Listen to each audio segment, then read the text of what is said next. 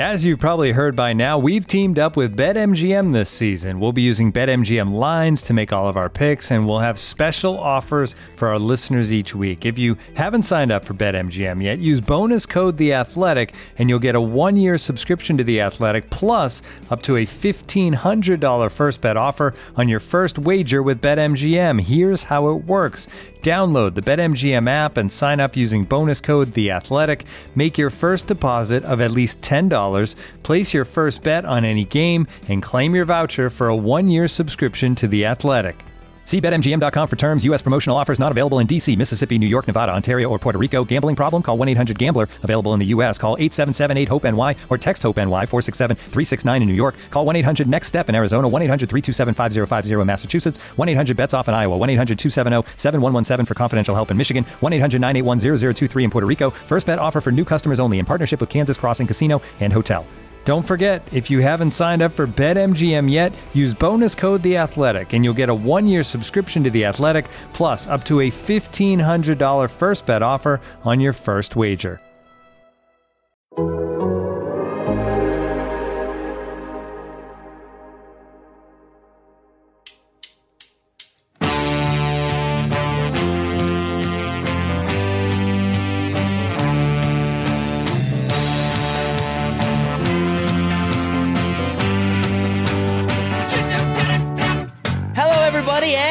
Welcome to the Total Soccer Show. My name is Taylor Rockwell. Joining me today, we have a man who has not yet, at time of recording at least, left his position to take a job in the Netherlands. It's Joe Lowry. Hi, Joe. Thanks for sticking around. You know, I Taylor, I knew this was a big show for us. I figured I would wait until after the show to tell Uh-huh. you. Now I guess I'll just tell everyone I'm going to be on whatever the Total Soccer Show is in in Dutch. Is that just the Yeah. total?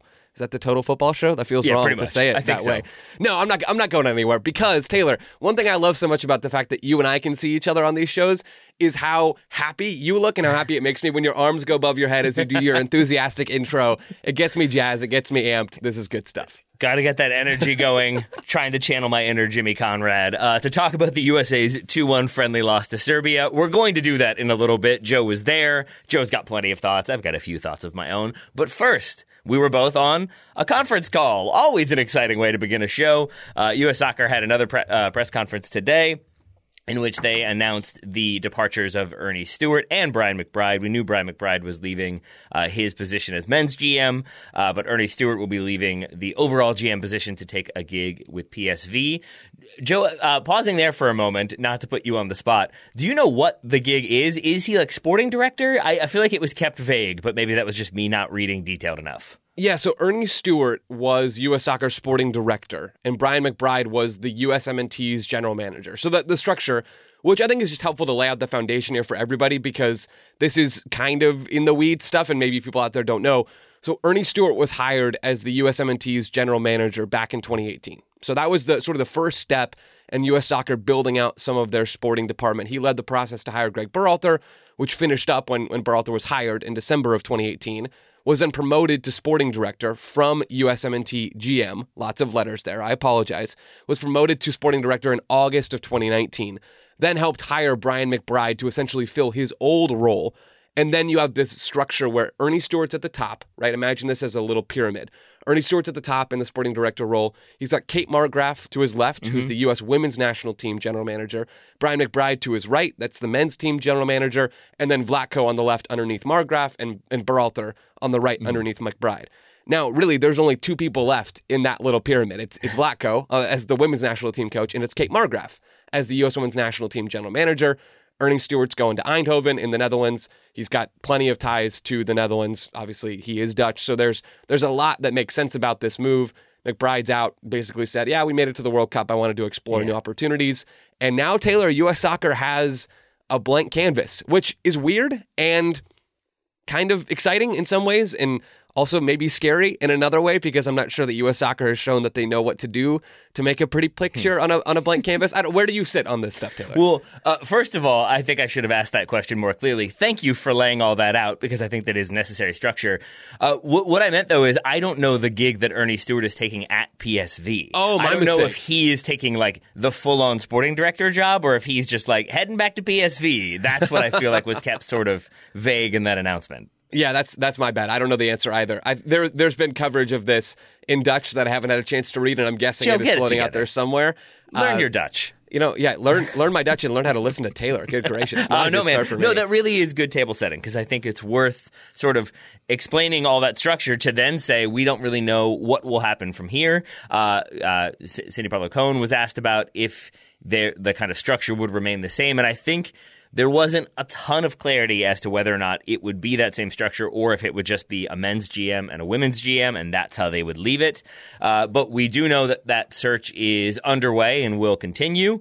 Uh, and I think their aim is to hire somebody. Uh, by midsummer, end of summer, maybe. It sounds like they would like both the men's GM, uh, whatever position that may be, and then the men's national team head coach to be filled by the end of the summer. Uh, to do that, they mentioned the company Sportsology roughly 400 times in that call. Joe, I was less familiar with them than you. Tell us about Sportsology, will you? Yeah, so Sportsology is like a, a sports consulting hiring firm, one of those things that you have no idea how you get a job with them or, or where they came from.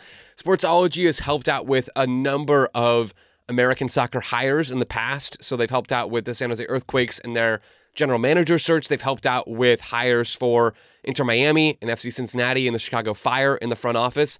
Paul and Sam have, have way better background on Sportsology than I do.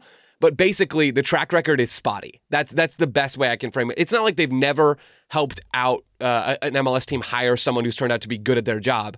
But there have been a lot of moments. I mean, those clubs I just mentioned, Cincinnati, Miami, and Chicago. Really, Cincinnati is the only one of those teams that's any good now, and they were the worst team in Major League Soccer for a while back when Sportsology was working with them. So there is there is not a great track record here, not a consistent track record with Sportsology, but they're a known name in the U.S. soccer space among people that are that are working and making decisions at teams and, and in the federation. So it's not a huge surprise to hear them brought into this conversation. But uh, I think it was Paul Tenorio who asked a question about Yeah. that in the in the conference call. I think Paul's sort of already down this line of, well, they're not they're maybe not exactly great at all this stuff. So I don't know, just just something to keep our eyes on there. For sure. I appreciated him asking that because I was equally confused or interested in why Sportsology had become such a prevalent part of this uh, manager search or GM search and then coaching search. Uh, I, the answer was basically it's always interesting with these press conferences, uh, and I'm assuming this is the case with any sort of corporate press conferences. You have to do a lot of reading between the lines and interpreting because uh, when asked like why Sportsology, I think the answer was basically we interviewed multiple firms and went with Sportsology because we felt they were best positioned to help us in the most pressing areas of need, particularly in terms of reviewing our entire sporting structure. I think if you then asked, well, what were those pressing areas of need? I think the answer would be something that included the words pressing areas of need multiple times. So I don't know how much clarity we're going to get there, but basically they've brought in consultants to help them make this hire. Uh, and then I'm guessing as part of that GM hire will be who do you think should be the manager and why? Maybe also if you wanted to go a slightly more conspiratorial route. It's U.S. Soccer already has the coach they want, and the sporting director will have to be okay with that. Uh, but either way, I think we, we, we're seeing essentially that we're going to get a fairly lengthy search uh, for that GM, and then a an abbreviated search for the manager after that. But still, it means we probably won't have anybody in place until the summer. My my one other question that I can think of right now. Maybe there will be more, Joe, but right now at least, I do find myself wondering if this is partially a reaction to the kind of ever present criticism of Greg Berhalter that he, he was hired without a ton of competition. It didn't feel like they went after multiple candidates. It felt like he was sort of the one who was always going to get the gig, and then he got the gig when his brother was was the CEO of U.S. Soccer. So there were the allegations of nepotism and just sort of like not doing their due diligence, not looking at every possibility. And I do wonder if now that they have this opportunity, they are trying to kind of make sure they tick all the boxes, or at least are presumed to have ticked all the boxes before they go about actually appointing a manager. That's my my one little bit of conspiratorial brain coming to roost. No, I, I think there could be part of that at play here. I I don't think that there's any real motivation here. I don't think there was any action from U.S. Soccer to force Earnie Stewart or Brian McBride out. Uh, I, I think, given the timeline sure, that at least yeah. we've been made aware of, Brian McBride had sort of decided before the World Cup, and U.S. Soccer asked him to stay on for a little bit longer just to help with the transition into a new era. Earnie Stewart then gets this opportunity. And, and I, I think there have been reports that he's had other opportunities in the past. Yep. And Cindy Parlow Cone, president of U.S. Soccer, said as much on on this conference call. You know, he he gets this opportunity with PSV. is a big club, and I, I, think you know it's nice to do something different in life. Sometimes I can understand him wanting to take a different job. It it just sort of turns out that there is now this empty house on the men's side of U.S. Soccer so, uh, U.S. Soccer House, by the way, what that U.S. Soccer moved out of in Chicago, yeah. is now up for sale. So, uh, I don't know if TSS wants to buy that, Taylor, or how we can make that happen. But there, there are empty rooms no matter where U.S. Soccer is located at this point. I think, like I said earlier, this is a huge opportunity. It's a huge opportunity yeah. for U.S. Soccer to get stuff right, to figure out, hey, do we really need a GM? Uh, it, gets confusing here. It gets muddled even for us as we're on these calls and trying to read and, and, figure out what's happening. Was that GM role redundant with the sporting director role that Sportsology is trying to help U.S. soccer fill? Are they just going to hire the sporting director, skip the GM, and go down to the men's national team coach after that? There's a lot of just nitty gritty, maybe even political stuff here that's going on that that we're going to learn more about over the coming months. But yeah, huge opportunity. Yeah. And overall, Taylor, my biggest takeaway this is a big win for Anthony Hudson. Interim head coach Anthony Hudson falling upwards. Yep. He seems like a nice guy, by the way. Spending some time with him in, in, in training this week. I know he's he's got a little bit of a mixed slash bad track record in the United States after coaching Colorado and leaving some fiery quotes, but seems like a, a good guy and a good dude. He has certainly fallen upwards since uh, since getting fired by Chicago, by uh, Colorado. Excuse me. Yeah, that he has, because we would expect him to be in charge based on that timeline for maybe the Nations League and the Gold Cup yep. as well. We'll have to keep an eye on that. Uh, the only other a couple little details I thought were worth noting. Uh, they were asked if the investigation into Greg Berhalter played a role in either of the GMs leaving. They said no impact whatsoever. They did, as you said, confirm that uh, Brian McBride was expected to leave. He announced that, I think, during the World Cup. They extended him until January just to have a little bit of consistency. It does sound like the Earnie Stewart uh, departure was less expected, but they also at the same time understood that he was an in demand uh, person. And the last thing, uh, multiple people have tweeted about, uh, Sam Stejskal amongst them, is that Greg Berhalter remains a candidate for the coaching vacancy. Um, that was really the extent of the answer on that one. Some people taking that like the curtness of that one to imply that like the U.S. soccer was moving on with both GMs departing, Berhalter not renewed as of yet, that uh, he was out the door. That well could be the case. My read on that was basically just that the investigation into Greg Berhalter, into uh, all the things we've talked about previously, is ongoing, and so I think that's probably what they were legally able to say sure. without getting themselves into any sort of hot water. So Berhalter still a candidate. Uh, we will have to wait and see what happens there until we see what happens with the men's GM. Uh, but it's going to be an interesting summer, not just because of that, but because of all the many games we get to play. Joe Lowry. Yeah, there's a lot coming up for the U.S. men's national team. Anthony Hudson's going to have a lot to do. The only thing I'll add to that, Taylor, is I'd be surprised if Berhalter was back at this point. Wouldn't you? I, really? I, I can understand U.S. soccer still saying he's a candidate, but the folks that that worked with him most closely, the, the person who hired him, basically, and Earnie Stewart, is now gone. I don't really see what the ties are. And somebody pointed this out on Twitter, and I, I don't remember who it is, and I hmm. apologize for that. But given what we know about Berhalter and how much he he genuinely does love the game and love being around the game and has a hard time being away from it, it, it I have a hard time believing that he's going to sit around and wait for U.S. Soccer to get one, at, at least one, if not two positions above him in place before you know sorting out what they're going to do with him. If there's an open job in Europe that he wants, I I think he's going to take it. So be, between changes in U.S. soccer leadership and just the timing of all this and what we know about Greg Berhalter's personality and how he approaches the game, I would I would be very very surprised at this point. Not from anything I know, but from just what I I can sort of deduce, I'd be very surprised if Berhalter was back. That's really interesting because I, I think you're right. Honestly, I like I hadn't really thought too deeply on it. It just felt like yeah, they're going to renew him, and I think that, as I said previously, I think they would have before the story comes out. But part of the reason why you renew him after this World Cup is to have that consistency in place so that you can start that next sort of round of who are going to be the players coming through, who who do we want to get more looks at, who can we bring into either of those competitions this summer to see if they have an impact. But if you don't have him there for those two and for January camp, there is that argument of like then the c- consistency is sort of gone and now you are having to kind of reestablish yourself a little bit so i think as we monitor the situation if he still has no uh, gig by maybe June, that will tell me that he is hanging out to see if that if that gig opens up. But if uh, we we see him start getting linked to other jobs uh, much more soon than that, then maybe we do have a new coach coming in, which will be fascinating to watch. I doubt it will be Anthony Hudson, which is my way of transitioning us to talk about that game last night. Uh, we had the USA losing 2 1 to Serbia. They go up 1 0, which was exciting, and then they did not hold on to that lead. They do have another friendly against Colombia, a very much Colombia B slash C team. This Serbia team w- was the same and kind of was the same for the United States as well. Joe, you have been uh, there in California going to camps. I, I, have never, or going to like training and stuff. I've only done that like once, I think. Mm. What, what was that experience like for you? How much did you actually get to see? Yeah, so you see nothing of training. Just okay. just to get that out there, you see stretching, and then you see the back of, of Michael Kammarman, U.S. Soccer, U.S. Men's National Team press officer, as he's ushering you out uh, you of go. the field area. So you know it, it's a good chance to sort of see who's there at least, and so you get a feel. This was a very not not rushed, but a very quick camp, at least leading up to this first game. Players still coming in. I think the the last player, everybody arrived like the day before the game, or maybe maybe it was Monday. But players were still coming in very, very late. They're coming in from a whole bunch of different places. So there's a lot of that logistical stuff that's going on. So you get to see, you know, who's around and, and who's at least on the field training with the group. But beyond that, you don't get to see much. The other the other value of being there in person is you get to do press conferences. And so I had a chance to to ask Anthony Hudson some questions and and to get a look at at Alejandro Zendejas, who was a big story for not just the United States, but really for Mexico and, Mexican fans and Mexican media coming into this game. Uh, Gaga Slonina, to check in with him and how things are going for him at Chelsea. So those are some of the other value points of being there in person. But as far as the training side goes, yeah, especially for a camp like this, there is not much you're going to get to see.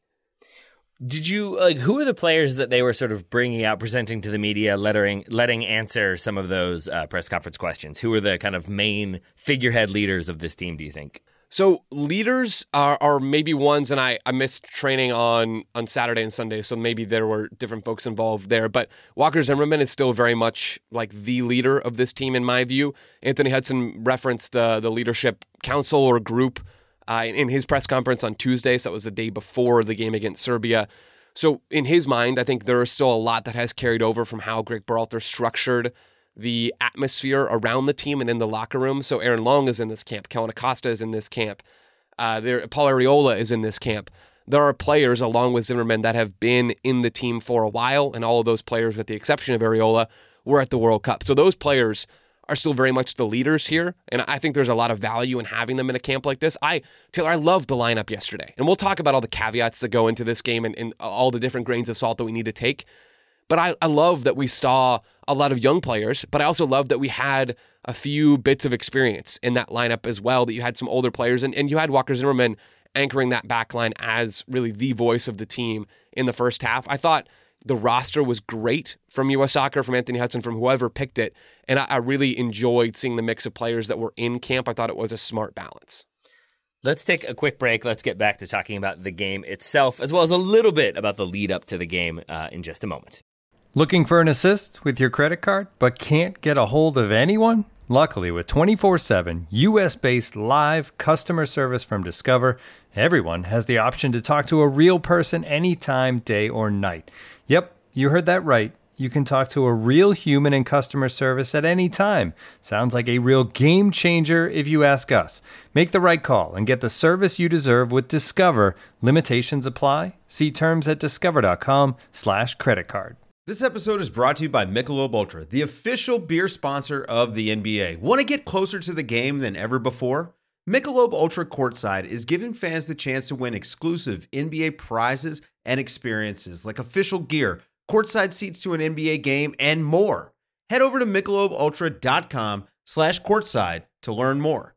Welcome back. Uh, I do want to talk about the USA's game against Serbia. My final sort of uh, setting this, setting the stage, setting the table question for you, Joe, is is basically what were your expectations? What did you hope to see the U.S. get out of this? Because it's it's a situation in which we have an interim manager. It's the January camp roster, which means you're not getting any of the kind of quote unquote big name players coming in. You're basically getting out of form or out of season players. Uh, we don't have World Cup qualifying uh, because we're hosting in 2026. So we do have the Gold Cup, we do have the Nations League, but it feels like in terms of stakes, they were pretty low. I always like seeing the U.S. win. I always want to see them win, but this one felt very much when Serbia scored and then scored again. I was just sort of like, eh, oh well, let's let's see what happens next. Like there wasn't a, a, huge emotional response for me. I did get really hyped when Brandon Vazquez scored. Yeah. But for you, especially in person, what were you sort of hoping to evaluate? I'm assuming it was the players themselves who rose to the occasion, who looked a little bit nervous. That's a lot of it, right? I, I think to answer your question, Taylor, I want to first go through things that I, I don't think we can learn from mm-hmm. this game to then look at what we what we can actually take away from. I think that'll set the stage nicely for what we're going to talk about. We can't learn anything, in my view, about tactics. it, it is, I love tactics. I love nerding out on that stuff. I'm not going to do any of that, literally none of it on this show because it's it's not there, there's no manager there's no permanent manager anthony hudson is almost certainly i i hate that i can't say certainly but i'd be shocked if anthony hudson got this job it was the same sort of style and look that we've seen under berhalter a, a thousand times at this point so there, there's no value there he's not going to be making Anthony Hudson any decisions that reflect the stylistic intent of the program moving forward. We can't learn about that. And, and I think it is foolish to make any like hard and fast player ratings out of a game like this, out of a camp like this. You know, you go out and see Jonathan Gomez have a bad game, which I think he did, starting at left back for the U.S. That doesn't mean he's a bad player, right? There's time for him to grow. He's still young. I don't think he's ready for the national team yet, but it's foolish to write people off after games like this. So those are things that I don't think we can learn. Things we can learn the starting lineup gives us a good idea of who impressed in training. So Jalen Neal, young, I believe 19 year old center back for the LA Galaxy, not a player I was particularly familiar with coming into this camp and into this window, not a player I expected to start. I thought it would be Long and Zimmerman. I loved that it wasn't. You know, we learned that Jalen Neal probably did a pretty darn good job in training. Same with Alan Sonora, who started in central midfield, a name that I don't think a lot of folks out there will be familiar with or will have watched much.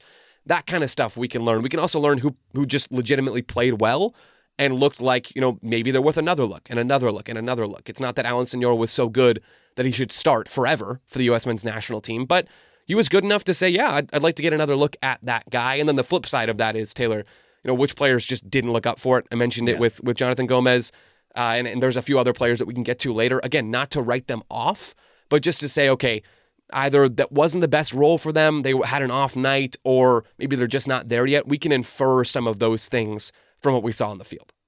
I think that's a really good way to kind of go about looking at this game, Joe. It reminds me of the Dave Sarachan era after the U.S. fails to qualify. Uh, Bruce Arena steps down. Uh, Sunil Gulati announces that he's going to step down, and so there's going to be a U.S. soccer presidential election. So really, no decisions made on the sporting front until all that happens, which meant we got what like a year of Dave yep, Sarachan in charge. Games never felt like he was going to be the permanent manager, and he was not. Uh, but we also then it felt like we couldn't really evaluate tactics and systems and styles of play, and so this is a similar situation, and I think what that allows for is basically just to look at the individuals and who played a smart game, who f- facilitated team play for sure, but ultimately who handled the occasion, who wasn't over overwhelmed by putting on that shirt, and who maybe has a little bit of ground still to cover. So, with all that said, uh, Joe, I think you've you've named a few players off the bat, but I want to start with Brandon Vazquez, who scores a goal, and we're right there on number nine scoring a goal, especially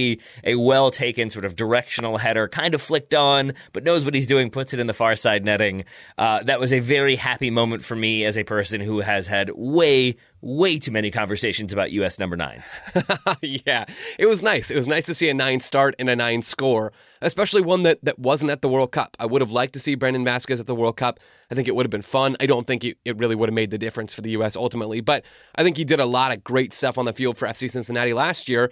I talked to them after the game. His families in the in the stands. They were behind the goal, I believe, from what he was saying. So just a cool moment for him to be getting his first USMNT cap, to have his family there, and and as a dual national, like this is this is a big deal. He is a player that is could conceivably make an impact for both the U.S. and Mexico. And for the United States to have him start to show that faith in him from Anthony Hudson and to get him on the field and to have him make an impact is is a good thing, both for him and for the U.S. men's national team. It's a nice goal, Taylor. It's a really nice bit of mm. movement from Brandon Vazquez. It's the 29th minute. The U.S. are in possession. It's Alan Sonora to Julian Gressel, who's starting on the right. Both of those players also getting their first caps. Gressel has a ton of space to pick out a ball, which is not something you want to give to Julian Gressel, who I think is one of the best crossers on this side of the Atlantic. Gressel picks out Brandon Vazquez. His movement was good. I mentioned that just a second ago. And it really is a perfect header, as you described it, Taylor. And it's 1 0 in that moment. That's the kind of stuff that Brandon Vazquez is so good at. He found space consistently for Cincinnati in the box last year. He was doing it again. You know, he had a couple other shots in this game.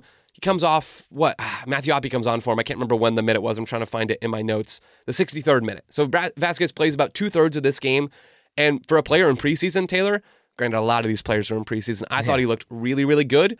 And I'd love to see him again on Saturday, and if not on yep. Saturday, to see him again in March. I think he's earned that much between his play for Cincy and his play last night. Agreed, and that's something that uh, Berhalter said ahead of the World Cup was that Brandon Vazquez maybe like the World Cup squad was a little bit too much too soon for him, but that was somebody they really wanted to see a lot more of in 2023, and I think. Uh, based on that performance and other performances, uh, we will see more of him. I really enjoyed Alan Sonora and uh, Brent, uh, and uh, Zendejas. Sorry, I was about to say Brandon Vazquez again. Alejandro Zendejas. Uh, in that, like overall, but also in that goal, I thought their movement to keep opening up little like uh, pockets of space. That's how I think Gressel is able to be so wide open to play that ball in. But also just their calmness on the ball. I felt like they kind of kept possession going. I think too often the U.S. sort of slowed down, tried to force things, or tried to recycle possession. I like that they kind of kept it in that attacking space. What did you make of Zendejas, who I don't think had a, a huge impact necessarily, but I also don't think was poor by any stretch of the imagination. No, I thought he was fine, yeah. but I thought you could see how good he can be. Right, yeah. that that's mm-hmm. sort of where I landed. Is he, he didn't break this game open, and I think he would have liked to, uh, but but he was he was skillful. He was good in tight spaces uh, a little bit more aggressive than I thought he'd be. I'm not sure how much of this you could catch on the broadcast. I rewatched the second half of, of, of the match this morning, and you could see a lot of it, but he's active with his movement off the ball. So I want to back up a couple of layers here. The, the starting lineup for the U.S. had Aidan Morris, young Columbus Crew central midfielder, as the number six. And so it had Morris as the six, and then Paxton Pomykal and Alan Sonora as the two number eights. Zendejas was on the right wing. You had Cade Cowell on the left, and Brandon Vazquez as the number nine. Zendejas on that right wing didn't really get many touches of the ball in the opening 10 minutes. The U.S. almost exclusively played down their left side, and he was waiting to get touches. He was making runs in behind. Part of the issue was uh, Aidan Morris doesn't look to me like a player who can open up and really hit a, a long diagonal or, or really a chipped ball in behind from the number six spot. He's much more of a cover ground, win the ball, hard nosed, uh, you know, nipping at your heels kind of player less of a ball progressor, going to open up the game with his passing kind of player. So Zendejas, a lot of his runs in behind weren't rewarded, but he was active, he was mobile. And this is a guy, Taylor, that that really U.S. soccer is sort of like foaming at the mouth over right now, or at least Anthony Hudson certainly seems to be. He's a good player playing for Club America, is is one of their best players right now in Liga MX for, you know, one of the biggest clubs on this continent. And U.S. Soccer had to work with Club America to get him released because this is a, a camp in a non-FIFA window. That's why you don't see Pulisic and Adams and McKennie and Musah, Reyna, etc.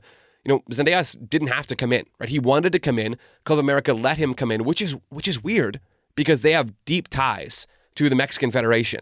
So that's that's a very strange sort of situation. Paul and Sam, I think, speculated. I think it was, or maybe it was Sam on, on Felipe's show, Copa, who speculated, you know, Club America are seeing the transfer fees that U.S. soccer and USMNT players are getting it. So maybe they think, ah, oh, it's not the worst mm. thing for him to go, and maybe this just drums up more buzz around Alejandro Zendejas. And it did that, right? Even though he wasn't great, you can see how good he can be. I would love to get another look at him. We won't see him on Saturday. He's flying back to Club America. But, you know, if he wants to come in in March and, yeah. and potentially get cap tied, I think that that would be a no brainer for U.S. soccer. Uh, agreed on that front. So we're going to give thumbs up to him and thumbs up to Brandon Vazquez. A little moment I like from Zendejas. There's a moment I think in like inside the first maybe 25 minutes, I forget when exactly. There's a there is a diagonal play to him. It's going out of bounds. He chases it down. He cuts it back with the outside of his foot, and there is a safe pass back to uh, Julian Gressel there. But he just has that moment Zendejas of kind of standing up and looking for like who am I about to mag, who am I about to take on, and you can see he's looking to square up to then continue the attack, and then slows it down and finds the pass and kind of keeps the attacking move alive. But just that moment of like let's do this. I want to see that. I want to see that individual effort, that individual individual ability to take people on 1v1, or at the very least, the intent to do so. Yeah. I felt like I saw that from him. So uh, I was pretty, pretty positive overall with him, even if it wasn't like, you know, a, a two goal thriller for him on his debut. And this, Taylor, a lot of the attributes that you're describing there, this is why I'm pretty jazzed about Zendejas and, and why Anthony Hudson is and why, you know, why US soccer holds this camp in the first place, right? Zendejas is the perfect example. There's a bunch of dual nationals in this camp. Jonathan Gonzalez, Brandon Vazquez, uh, Jonathan Gomez, excuse me. That Jonathan Gonzalez, that ship has sailed. Jonathan Gomez, uh, Brandon Vazquez, Zendejas, Cade Cowell. Those are all dual nationals that could play for Mexico having a camp that lets guys just come in and hang out, get to know each other, reestablish connections that were forged at the US US youth national team levels. Zendejas has, has played with a bunch of USMNTers, you know, on the I believe the US U17s way back when, six, seven years ago.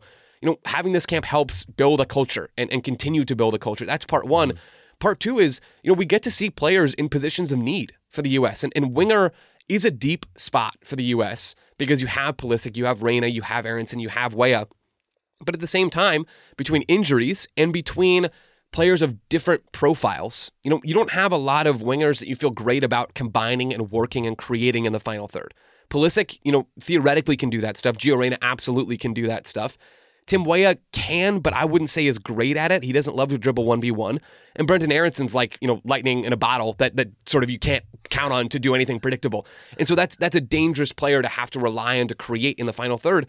Zendejas could be like like the third option in terms of a, a, player out wide who likes to come into the half space behind Pulisic and Reyna, who who you can really count on to give you something. And we didn't really see it last night. So again, this is not set in stone, but the potential is there for a player like Zendejas to add real value to the U.S. winger depth chart. And I think that's another reason why January camp and really all the camps between now and 26 are going to be so important. So, with that in mind, especially the winger depth in mind, uh, let's keep talking about the, the, front three for a moment. We've talked about Vazquez, we've talked about Zendejas. Let's talk Cade Cowell.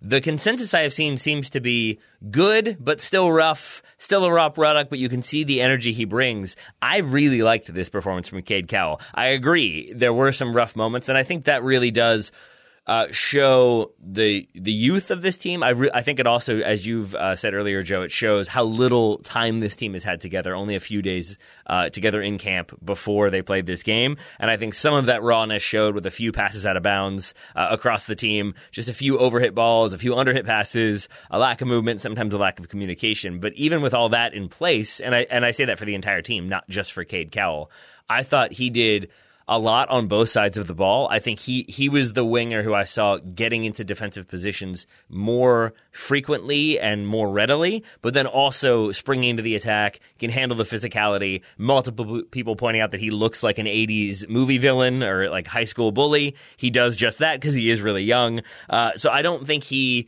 is you know now anywhere near the the starting wing spot. I think he's a few spots back, but I thought like this was positive enough overall from him.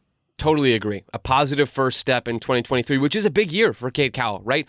New manager in San Jose and Luchi Gonzalez, who, who knows him already from, you know, both of them being around the U.S. setup and, and from Luchi being in Dallas and, and coaching, I would imagine, against Cade Cowell. I think they would have overlapped before Luchi loses that job in, in Dallas. But, I mean, this is big. So he's a chance to bet in and, and really get consistent playing time with San Jose, which wasn't there so much for him last year. And then the U20 World Cup coming up in May in Indonesia. Cade Cowell is a big part of that team, or, or could be a big part of that team. U20 head coach Mikey Varas was in and, and still is in camp with the U.S., which makes no sense to me given that his U20 team is also in camp right now across the country and, and why Mikey Varas is not with them a few months before the U20 World Cup doesn't really make sense. But, you know, Cade Cowell had a good start to his year ahead of maybe a European move, which could be in the cards or on, on the cards in the summer after the U20 World Cup, ahead of the MLS season starting and ahead of that U20 World Cup a good start for Cade Cowell. I want to I want to see a game, Taylor, where you know, you know, in training, I assume this happened to you. It happened to me in my like limited soccer playing experience. You know, you do a session and, and you can only do two touches, right? And whatever the, the exercise yeah. is. You max two touches for everybody. I kind of want to see Cade Cowell play like three games in a row where he cannot take a long touch, like that Mbappe touch, because yeah. he has a moment in this game that is so good. It's the 63rd minute, I believe. It's a drive down the left side and it's a cross into the box. The cross isn't bad. I think Zendejas crashes on the weak side and it almost gets ahead to it despite being relatively short. But Cowell just taps the ball up the left side and dusts a guy. And it's great that he can do that, but I want to see more of the quick touches, good mm-hmm. combination play, turning out of tight spots, and then accelerating. I think he had a good mixture of that in this game. I just want to see it like 12 more times this season with the US or with the U20s or with San Jose, ideally across all of those things like you said, Cal is still you know a number of spots down the left winger depth chart, but a good start to him this year, and I'm excited to see what comes next like for you personally, Joe, like what would you like to see from him in terms of what comes next? Would you like to see him play the entire season in MLS? Would you like to see him make that move to Europe maybe after that U20 World Cup because he does feel like a player who needs that next evolution in his game, needs to get a little bit tighter on the ball, needs to take maybe a few more tighter touches, just needs to over, overall improve and develop. Uh, and I wonder if he can do that in MLS or if it is time for him to look elsewhere. I, I would like him to stay in MLS certainly through the summer. I don't I don't think mm-hmm. there's only a few days left in this January window. It doesn't seem like that's happening. There's been reported interest from France point. and maybe from a couple of other countries. But I, I really like the fit for him in San Jose with Luchi Gonzalez being in there. Now he's he's maybe not even a starting winger for them right now, but there's so many games in MLS this year, Taylor. There's like there's too many games between the number of teams, the number of oh, regular yeah. season games, Open Cup, Leagues Cup, all that stuff. I mean, he's going to get minutes. And I think Luchi could be the perfect manager to come and really coach him up. So I wouldn't be opposed to seeing him play a full season in Major League Soccer and maybe find a move next winter or even the the summer after that. So like 18 months from now. But really, I kind of want to table my full answer to that question until after the U20 World Cup and maybe after we've seen him play two, three months of, of MLS action. Then we can get a better feel for really how much he's improved, if at all. Fine, be rational. Uh, let's take one more break and then we'll come back to talk about the midfield, about the defense. We'll answer some listener questions and then we will call it a day. Back soon. Looking for an assist with your credit card but can't get a hold of anyone? Luckily, with 24 7 US based live customer service from Discover, everyone has the option to talk to a real person anytime, day or night. Yep, you heard it right. You can talk to a real human in customer service anytime. Sounds like a real game changer, if you ask me. Make the right call and get the service you deserve with Discover. Limitations apply. See terms at discover.com slash credit card. This episode is brought to you by Michelob Ultra, the official beer sponsor of the NBA. Want to get closer to the game than ever before? Michelob Ultra Courtside is giving fans the chance to win exclusive NBA prizes and experiences like official gear, courtside seats to an NBA game, and more head over to michelobultra.com slash courtside to learn more. Welcome back. All right, Joe Lowery. We had a midfield three. Uh, we had Alan Sonora. We had Paxton Pomykal. We had Aidan Morris. Uh, if you were ranking them in terms of most impressive to least impressive Ooh, based on last night, how, how are you? Uh, how are you ranking? Oh, I love that, Taylor. I love that so much. Uh, Sonora is my top. I thought he was genuinely very good, and I would love to see more of him.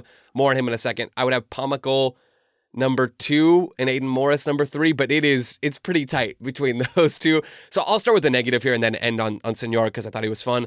Aidan Morris to me just doesn't look like, and I, I kind of mentioned this earlier, doesn't look like a guy you can play through. The U.S. struggled to build at the beginning of this match for the first 10, 15 minutes. With Morris what do you as, mean when yeah. you say play through for people who are who are yeah, new or unfamiliar with that term? Because uh, yeah, I, I, know what you mean, but for a moment it sounds like wait, why would the U.S. be trying to like play through him? Why would they attack sure. their own player? Just because he's uh, the, the, number six, to have him be the guy who gets the ball off the center backs and then to progress it and have mm-hmm. him be the one getting the highest volume of touches, it didn't really feel like that's his best spot. Now, Tyler Adams has some of those same problems, to be honest, yes, but Adams moves the ball a little bit quicker and has yes, uh, just more burst, I guess, when he has the ball at his feet and has better passing range mm-hmm. and vision, it seems to me right now. So just Morris needs time to, to, to develop. I think he's 21, first cap has been injured a lot. So I think this year could be big for him under Wilfried Nancy, but I just don't see it yet with him as a, as a complete player. Pomykal Taylor, and I want to get your thoughts on Pomykal. I thought he was relatively anonymous yep. as that left side of number eight. It kind of seems to me like all the injuries that have kept him out of a bunch of action for Dallas have taken a toll on him at this point, and I, I'm just not. I, I'm optimistic, I guess. I'm hopeful, given that it's preseason and there's a lot of time for him to, to really bet in and get back to full strength this year. But it, it didn't seem like a great start to this year for Pomykal to me. No, I would agree with that. Uh, and and it does feel like he's a player who needs that full season without injuries to kind of allow him to get back some of that form, some of that confidence, uh, and just become that regular starter who can be creative on the ball, but can also do the hard work off the ball. Worth noting, like one of my only notes about Paxton Pomykal is that he's the one who uh, concedes the free kick. Free he puts kick, in yeah. that foul that leads to to the goal. So uh, to the uh, equalizer, excuse me. So uh, like I, I, think that showed a little bit of, of the sloppiness and a little bit of maybe the makeshift aspect of this midfield. But I'm with you that I think uh, overall, I think he didn't stand out in a, in a positive way. I wouldn't say he was bad, but he was certainly a player that I kept being like, oh, right, Paxton Pomykal is in there. That's exciting. Um, I, I, probably would have had him behind Aidan Morris just because maybe because Aidan Morris is on the ball more, maybe because I saw him trying to step out of midfield and, and trying to rotate a little bit just to see if that could throw off Serbia a bit. I just felt like Paxton Pomykal had the more anonymous of those two performances. So I'm, I'm with you. I would like to see him uh, stay a bit more consistent in terms of those injuries. We did have a question about sort of basically what has happened to him. Is he being unfairly criticized? That came from Mitch Curtis. Uh, I feel like there is a lot of overly harsh criticism of Pomykal's game.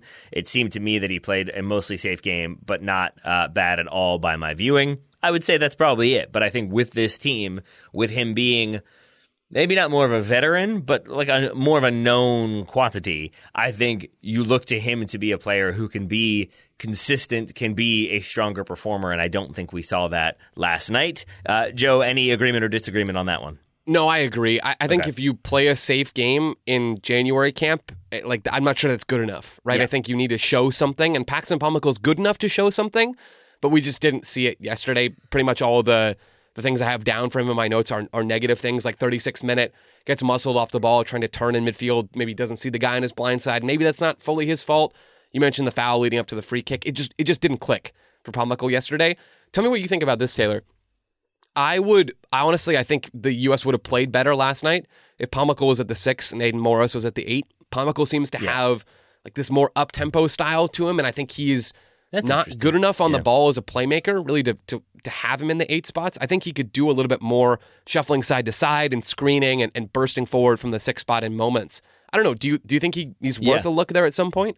I think I think so, both because I think it suits Pomykal, but also because it seems to suit Morris. Uh, we saw him in the 24th minute, I think. He wins the ball off a Serbian player who thought he was fouled, but no foul given, and they launched that counter attack. Uh, Morris ends up shooting from like 20, 25 out, and it's a good enough save. It's it's it's saved, but it's like going kind of top corner. Uh, I think it's from distance with not a, enough power behind it, but I think that shows that he can carry that ball forward, that he can be a bit more attacking on the individual front I do think that he could have laid that ball off to Zendejas, who was making a good run. Vazquez also makes a really good run to open up some space for Morris, and I think to open up space for Zendejas. So maybe there's some questionable decision making there, but I think, yeah, that, that one alone showed me that I think he could be a number eight if need be, and maybe that would get more out of Pomykal. At the very least, I think he would be maybe tidier on the ball and more willing to try to turn and play that ball forward. Uh, but we I think have saved best for last. We've saved yeah. the dessert, which would be Alan Sonora. Uh, have at it, Joe.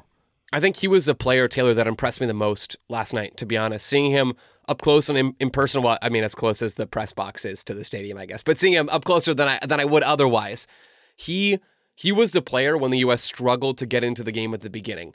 He was a player who sort of tried to take over a little bit. He was the one that really started rotating in, and, and I think Doyle called it freelancing, right? Coming back to the number six spot and, and trying to progress the ball and to actually get the U.S. playing at a somewhat quicker tempo.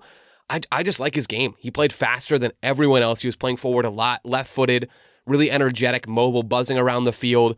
Had some good forward passes in this game, looks comfortable on the ball in tight spots. Not perfect. I think he was a little loose on the ball in the second half, had a couple of turnovers. Anthony Hudson said after the match that he really wasn't 90 minute 90 minutes fit. There's a reason why he comes off in the 57th minute for Eric Williamson. He's just not really ready to go yet because he's without a club. He was with Independiente in Argentina, was given their number 10 shirt, was was regarded very well in Argentina from what I understand, and now is sort of hopping around the United States, I think looking for a club team or or I guess the US and Canada, I should say, was in Montreal. Doesn't seem like that's going to happen at this point. LAFC need a few central midfielders. He was literally there last night. I I think there could be something there. I don't know what's going to happen for sure, but I Taylor, I really like this guy. I, am trying. This is when I have to tell myself, chillax. It's January camp. This doesn't matter. Listen to what you said like hey. 20 minutes ago. But I, I, would love to see more of him at the very least, and I, I think we're going to for the U.S. If you want to be positive, be positive, my friend. I got no problem with that. Uh, I think we might do a little bit less positivity when it comes to the back line.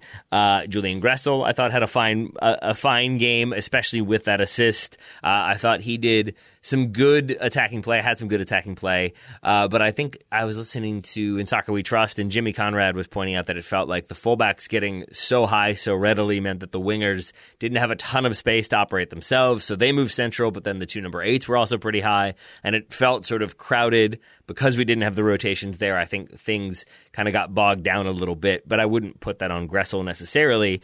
I would say it, it felt to me like Jonathan Gomez was a player who I was really excited to see play for the U.S. and felt like a player who maybe needs some more reps before we see him again. Agreed. Yeah, I, he just didn't look fully up for it last night, and he's not playing for Real Sociedad. I'm not sure if he's playing for their reserve team or not.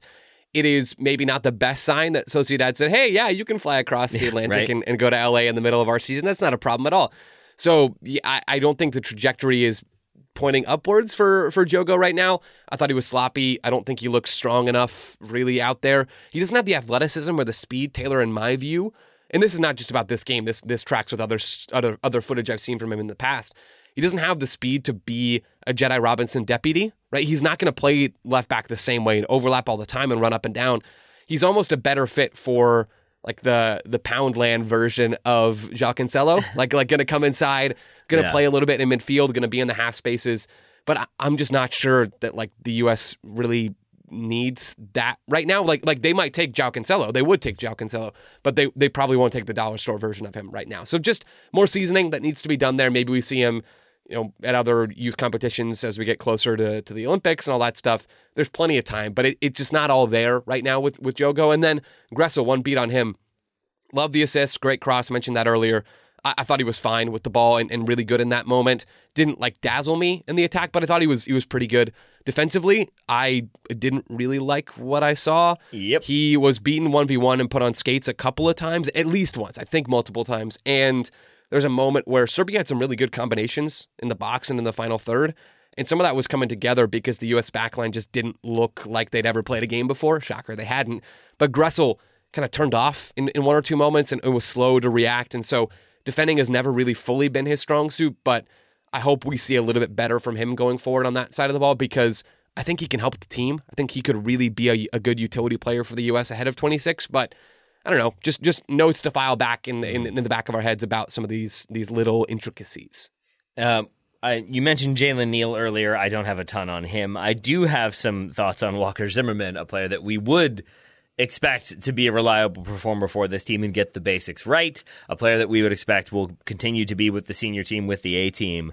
But did have a pretty yeah. sizable yeah. error in this game. That Serbia free kick I mentioned previously, conceded by Paxton Pomykal, but I'm putting most of the blame for this one going in on Walker Zimmerman, who's in the wall, who steps out, who jumps, and I don't love when the wall jumps. They did have the player laying down behind the wall, so I guess it can be forgiven there. But he jumps out, so he breaks the kind of continuity of the wall and spreads his legs apart, and basically gets megged uh, by that shot that then goes in. But that it's not a well t- taken free kick. I thought for a moment it was this like worldy that goes up and goes down. Nope, it goes right through the wall. If they had held their position, it would have been blocked and nothing would have happened. So moments like that are like not unforgivable, but it, it's just a thing that when when you have the captain, the veteran, the World Cup veteran at that in there, you don't expect those types of mistakes. You expect him to be the one who's sort of picking up the rookie who made that error. Was not my favorite thing to see Zimmerman uh, have that moment. No, I just texted you, Taylor. James Nalton posted a tweet yesterday, uh, and with the caption of "How does your wall in air quotes end up yeah. like this?" And I texted it to you. It is it's it's tough. So it's Gressel on the right, it's Zimmerman to his oh, left, oh, wow. and Aidan Morris, and then Cade Cowell, and they're like in eighteen thousand different places at the same time. It's it's comical to be honest. This would be the kind of thing that we probably spent ten minutes talking about in a meaningful game. Thankfully, it's January camp, and we can just say, ah, January camp doesn't matter. You do expect a bit more from Zimmerman there. I I maybe give too much credence to the fact that this group just hasn't played together before.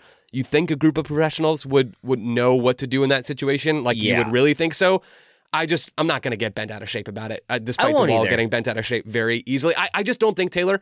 And the same goes for Aaron Long. Like we're just not going to learn anything about Zimmerman or Long from these games. No, like nothing, nothing that happens in this game is really going to change their spot with the program or I mean agree with that or not but Yeah. it was it was a comical moment with that Walt Taylor and that that screenshot folks go look at that tweet because it is it's awful it's really really bad Who was it again? Who tweeted it? James Nalton tweeted it. Thank you it for that. Um, yeah, it's really bad, and you're right. Like we shouldn't draw any major conclusions, but I will say Zimmerman has the captain's armband on, and that there are four people in that wall. Two of them are jumping a good couple feet ahead of the other two who have stayed on the ground. Tells you, at the very least, when you're standing in that wall, the person who is organizing it or is the leader there should be saying no jump or jump, and that didn't even happen. So that that is a worrying lack of communication, um, and it could have been worse for the United States were it not for Gabriel Slonina. That is a player who I have big, big, big thumbs up for. I thought he had uh, a pretty strong game.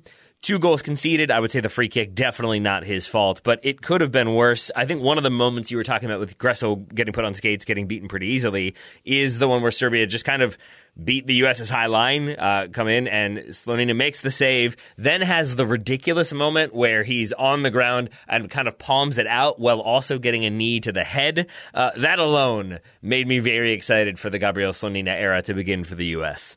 Yeah, he was, I think, really good with the shot stopping in this game. Had a couple of nice passes, a couple of shaky ones too. But I mean that that second save in the double save in the 31st minute that you referenced there, Taylor, is unreal. Like like that is a, a phenomenal moment to have the strength in your wrist and in your hand to reach back, not over the goal line, but to stop the ball from hitting the goal line and to sort of chuck it out at the same time while you're falling backwards or laying on the ground or whatever it was. That is a, a fantastic bit of goalkeeping. You can see why Chelsea paid, what, $10 million for him or whatever it was. I mean, this kid has a ton of talent. There's still a lot of room for him to grow, but he was really good. I think he was really, really good last night. I'm excited to see what comes up for him with, with Chelsea. Maybe there's a loan over the next few days, or maybe he sticks it out there and just trains for the rest of the year, maybe gets a game or two in a cup competition. But I, I really liked what I saw from Gaga Slonina. He's also one of those guys who he's 18. He does not look 18 to No. me. He looks like like like early mid 20s sort of, which isn't a huge difference, but just when when you think 18-year-old goalkeeper, you think really skinny, lanky, like not really having any facial hair. Slonina doesn't have a ton of facial hair, but did not look as young as I was expecting him to look playing for the U.S. So, like, not that that matters, but you know, when we're breaking it down to individual performances and little moments, I, I did like that he just he looked like a a sturdier, reliable goalkeeper back there, even as an 18 year old. Uh, when when you got to talk to him about how things are at Chelsea, by the way, how are things at Chelsea? They're good. So I don't think he spent a ton of time there, maybe just a, a few weeks before coming back for this camp. But I mean, he's he's getting bettered in. Sounds like he's he's chatted a bit with Christian Pulisic and is sort of getting acclimated to the area, to the city, to his apartment, to living alone, all that stuff. Till you mentioned him looking older than he is. Like he, all of the scouting report on Slonina in terms of like his personality and uh, a little bit of a plug. We'll have a feature on Gaga Slonina up at backheel.com next week. So keep your eyes out for that one. He, he is like, he is like, uh, how do I describe this? He is like so buttoned up and put together, like unbelievably professional. And I'm sure he he'll loosen up a little bit in conversation and around friends and all that stuff. But like he looks like a consummate pro. He looks like he's 35 when you ah. chat with. He sounds like he's 35. Sean Johnson is was another goalkeeper in this camp. Looks like he's going to Toronto FC. I, I was saying to Michele Giannone, works for TUDN, uh, that that he sounds like he has the deepest voice, Sean Johnson of all time. Like his voice sounds like he could be the perfect bass singer for any barbershop quartet with an open seat. Gaga Slonina's voice also very deep. He is 18 years old. Just like I don't know, all of it. It's it's hard to believe he's a teenager between how much he's accomplished and sort of just his personality and even how people talk about him. So yeah, lots of good things to come. It, it looks like at least for Gaga Slonina. Uh, unrelated to that, Joe, you've watched Ted Lasso, right? Yes, not all of it, but most of it. Uh, Michele and Danny Rojas, Yep. very similar energy, I would say. Also, also similar energy, hundred percent. Also, in terms of looks, Michele and uh, I believe Diego Luna, who plays Andor in uh, in in the show that's dropped, they they're like stunt doubles. I swear, they look Yeah. exactly the same. So yeah, Michele's got a, a few lookalikes and, and act-alikes around the soccer and, and celebrity world. Jim Gaffigan has the that bit about like seeing a person who is so attractive that he just thinks like God didn't even try on me, and, and like, and like that's that's McKelly. McKelly has so much raw talent. It's a little bit it's a little bit frustrating about like oh man, all right, I, I got to step my game up a, a, bit more, and especially when I show he played at that scuffed pickup game and he can ball oh, as yeah. well. So yeah, I asked he Taylor. I asked him earlier this week because we were talking about just soccer and playing soccer. It's like oh uh-huh. McKelly like you know, did you play? How long did you play? And were you good? And usually people are like, oh, I'm okay, or like I'm I'm fine. And McKelly's like, yeah, I'm good. I'm like, all right, I believe you. So no, it's it's humble was, as well, humble yeah. as well. Uh, a, a, few questions. Uh, the first comes from at three slow three Gonzalez. Uh, I'm a Revs fan who fell asleep too early to watch uh, over here. What did y'all think of uh, DeJuan Jones's performance, and where do you think he stands in the left back depth chart ahead of this cycle? Yeah, I don't blame you. First of all, three slow, three Gonzalez for sleeping because that game was stupid late for folks on the East Coast. I thought he was actually really good. And again, he, he wasn't starting in this game, so there's even a smaller sample size with all the other players. But I really liked him at right back in this game. I, I kind of thought he did a little bit more than Gressel in this match. So good signs for DeJuan Jones. As far as where he fits in the left back depth chart, I'm not sure that he does. I think Bruce Arena's choice to play him on the left, despite the fact that he's right footed, mm-hmm. is kind of just a Bruce Arena, we need a left back thing, and it's worked out really well for the Revs. But with the national team and given the makeup of this camp, it very much feels like he is a right back, at least in Anthony Hudson's eyes. So just something to keep our eyes on going mm-hmm. forward. Mm-hmm. Seems like there's a, a, number of different players that are vying for some fullback time. And DeJuan Jones, I thought, had a good step in that direction last night. I, agreed. He has one moment where he gets caught in possession in the 76 that I think I, am willing to chalk up to again just that lack of connectivity between the team. He just doesn't kind of step to meet it. Uh, is surveying his options, and a, a, Serbian player just nicks in and takes the ball off of him. That moment aside, he strikes me as a player who, in maybe the Gold Cup, maybe the Nations League, we will see as a if the U.S. are chasing a game or need a goal, they're going to bring him in to be that attacking fullback because he can get forward and he can get on the end of some balls that seem like he will not be able to get to them. So, uh, yeah, I thought he did good enough to see uh, continued selection. Joe, uh, a player we didn't get a question about, but I will ask you about because I know you stand him. Uh, let's talk Eric Williamson for a moment, who comes in as a sub, uh, has a really nice sliding tackle in the 79th minute, I believe it was. I don't think had a huge impact on the game. Obviously, isn't able to turn things around, but still, we got to see Eric Williamson. I'm guessing that made you happy. It did make me happy. I wanted to see more out of him. Uh, the U.S. just in general looked a little disjointed. They were still getting shots, and I think we're probably the better team last night, to be honest. Not that any of that really matters, but I wanted to see more. I don't have a ton of notes on him. Taylor, he was rotating wide a little bit to let Zendejas come inside. He was dropping deep at times. I just think he's a good player. I hope we see him maybe get 90 minutes on Saturday or at least just put in some strong performances with Portland to be back in consideration for March. If that is a little bit more of a domestic heavy window, even though it's an official FIFA one, so European players could come in, or maybe in the Gold Cup. There's enough competitions to be trying different players out. And from what I've seen, maybe not last night, but just in general about Eric Williamson, he's good enough to warrant a more extended tryout. Uh, another question from Ian McElroy. Does this cap commit any dual nats like Zendejas or Gomez to play for the Baby Eagles? I didn't think so, but just curious. As far as I know, Joe, it does not. It's a friendly. Uh, both of them were already eligible eligible to play for the United States, so no one time switches, no cap tying happening in these games. Yep, nothing nothing really new to report on that front at the moment things start to get a little more fun and real and spicy in March when there's official FIFA competitions. But for this, now players just coming in to get a feel for it and, and to have a good time. Yep, yep. Uh, at Bjornorama, like that one, uh, I was concerned with the number of times we were second to the ball in the back and the number of just mistakes in the back. Uh, is that A, just unfamiliarity with teammates, B, nerves, C, not soccering hard enough, D, other? I would say if I'm answering this one, I'm going to guess, I'm going to go with A and B. I think it's a lack of familiarity. So not just with the teammates, but with the system, with how to kind of play off of each other, how to make runs, where to make runs, when to make those runs. And then I think it is also for some of these guys. They're playing for the U.S. national team. They know they're on, you know, uh, TV. They know that everyone's going to be watching. They know there's going to be pressure, and they know this is an opportunity to stake that claim for the next level. Uh, the same Jimmy Conrad podcast, uh, he was getting raked over the coals for talking about scoring goals against college teams while playing for the U.S. national team.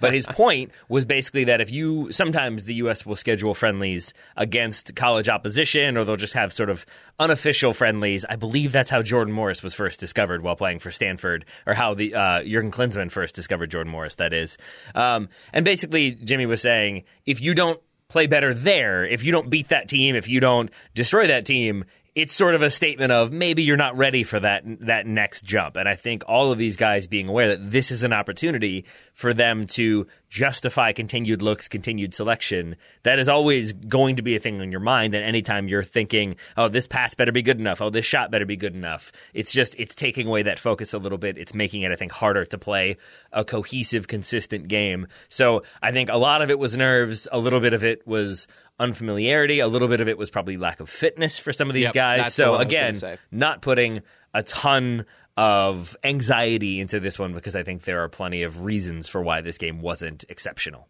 No, yeah, Bjorn Bjorn Arama. That's is Yeah. that what? It, did I say it right, Taylor? I, think love so. that. I I know you nailed it. I, I did nail it first try. Yeah, don't don't get anxious or, or sweat any of this stuff.